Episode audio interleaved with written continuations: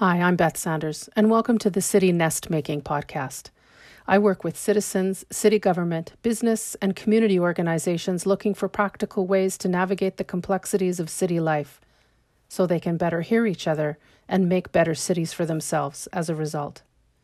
In this podcast series, I explore two questions Who do our cities need to be to serve us well? And who do we need to be to serve our cities well? Our cities are full of problems with no easy solutions. And when we think we know how to fix something, we find ourselves in conflict about what to do. Pick your challenge. We disagree about how to best move around the city. We don't all feel like we belong in the city. We are facing the challenges that come with a warming climate. We don't all have homes we can afford. We make running a business challenging. We don't look after everyone. We have people who are losing their jobs. We make neighborhoods that foster social isolation, and we struggle with so, so much more.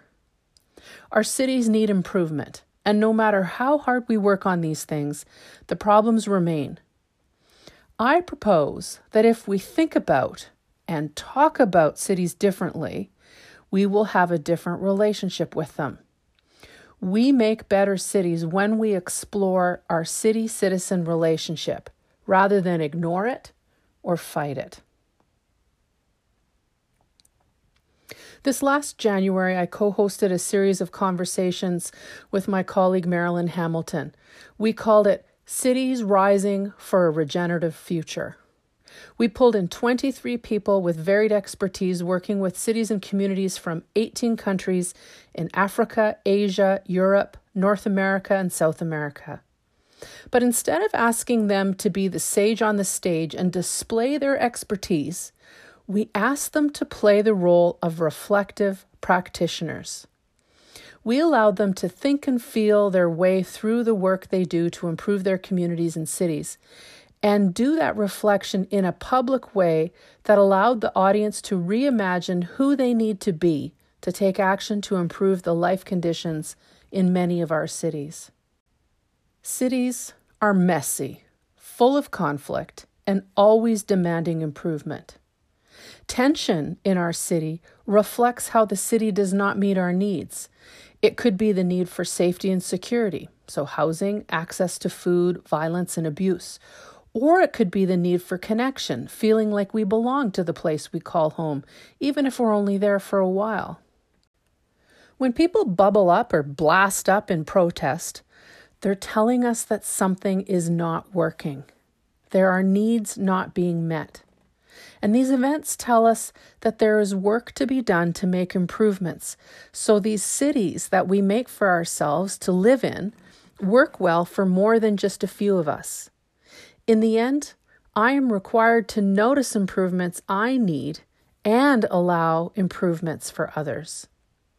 So, the 25 of us that gathered to reflect on our work in our respective cities and communities, our practice, we were exploring two questions Who do our cities need to be to serve us well?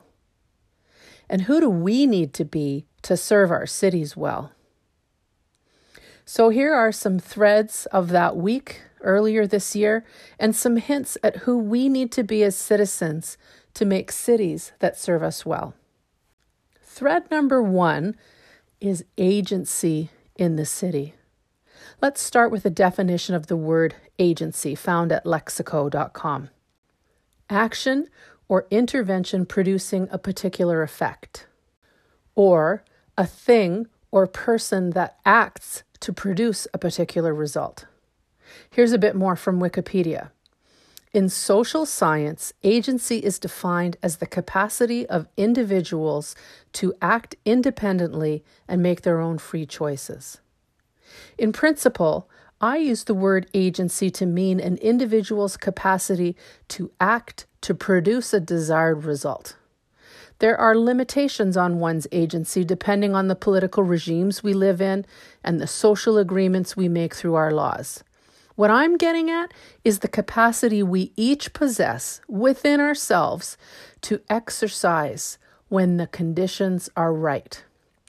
I do not mean the right to do whatever we want when we want, rather, the capacity to act when we see needed improvements. So, when it comes to agency, who do we need to be? We need to be people who act to improve our own lives. Thread number two is scale in the city. The scale at which we act can vary greatly, and all scales are relevant. So when you see an opportunity to improve how things work at home, on your block, or in your neighborhood, in organizations, small or large, all those scales matter. We might also see improvements needed in how we shop, how our food grows, and how it's made and transported, or the ecological impacts of how we live, or economic inequities. The work we do as dentists, custodians, cashiers, or nanotechnology researchers contributes to how well our cities serve us. Whatever it is, or the scale at which we do the work, our work contributes to how others experience the city. So, who do we need to be when it comes to scale? We need to be citizens who collectively work at all scales. Thread number three cities are living systems. Cities are living systems that embody paradox. On the ground in our cities, we avoid conflict, yet, conflict is the disturbance we need to take the initiative to improve quality of life. In the city, we find peace and chaos, stillness and movement, nature and concrete, connection and separation, beauty and ugliness. We consider a bird's nest natural, or a beehive or an ant colony. So, why not a city, the habitat we make for ourselves? Who do we need to be? We need to be citizens who work to make cities that nourish the natural world. Thread number four mutual trust in the city. Cities are the embodiment of an agreement we make to trust each other, to trust people we know and people we do not know. This agreement and our trust is regularly tested. We each contribute to city life with our paid and unpaid work. Sometimes the service we provide to others in the city is clear and tangible. It could be childcare, grocery delivery to our homes, teaching people how to read, or cleaning up a stream. Other times, we do not know who benefits from our work or who has made the contributions that make the city work. We don't often meet the people who design and build our buildings, the roads and bridges we use. We regularly see what is wrong in our cities. But what if we changed our stance and looked at cities as a never ending quest for improvement, a constant learning journey to grow and develop who we are? What if we considered conflict an opportunity for citizens to have their needs met? What if we organized ourselves in ways that allowed us, by exploring our conflicts, to rely on each other and trust each other? We make our culture of distrust in the form of taking and consuming rather than sharing and giving. And the city asks us to trust whether we do or not.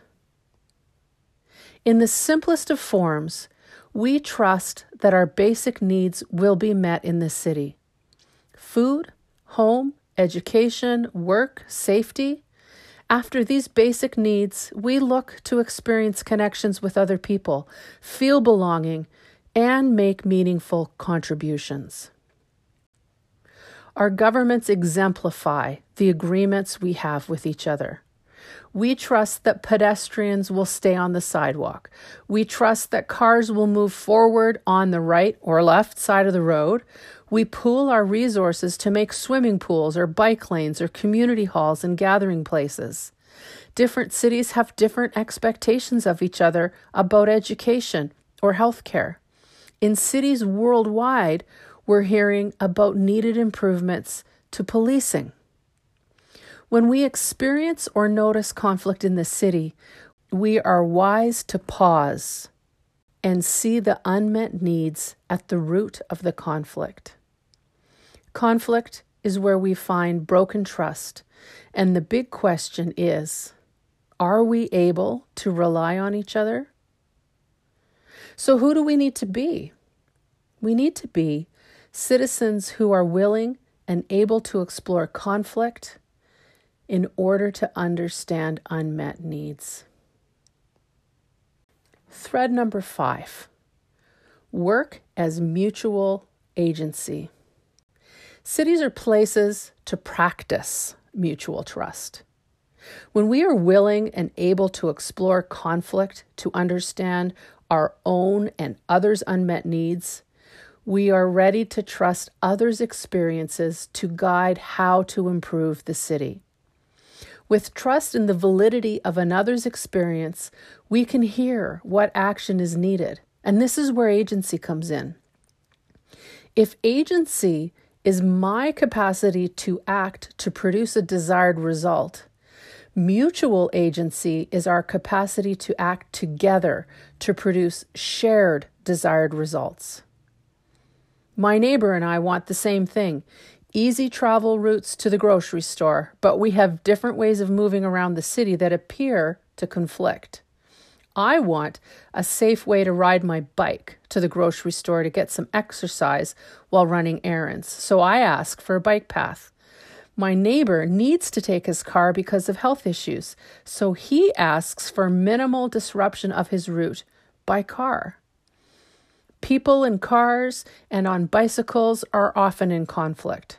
Car drivers want to move freely without worrying about being inconvenienced by bicycles or harming or killing bicycle riders. And people on bicycles wish to move freely without the threat of being hurt or killed by people driving cars. Mutual agency means find a way for both modes of transportation to move together. Or how about people with white bodies in my city who are protected by the police service and the Indigenous and Black bodies who are disproportionately harassed and killed by the same police service? Or how about people with white bodies who find it easy to find an apartment to rent in my city and the Indigenous and Black bodies rejected by landlords once they see the color of their skin? What landed for me during our Cities Rising for a Regenerative Future week was this work as mutual agency means actively looking to work with others who have different views. Whether it's about bicycle lanes or racism in the police service, the city, to serve us well, asks us to figure out how to meet diverse needs simultaneously. Our needs probably are quite the same, but we have different ideas about how to meet those needs. Mutual agency fosters sovereignty in self and others, the kind that supports healthy self and others because it considers others to be worthy of our contributions. Even if I don't trust them, Mutual agency enables a sense of care and giving, of generosity. Mutual agency seeds a regenerative future. Here are three reflection questions for you to ponder after listening to this episode. What improvements do you see are needed in your city?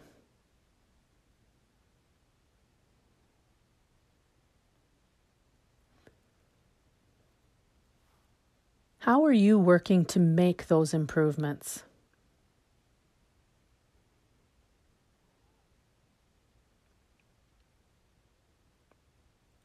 Who are you working with who is quite different from you?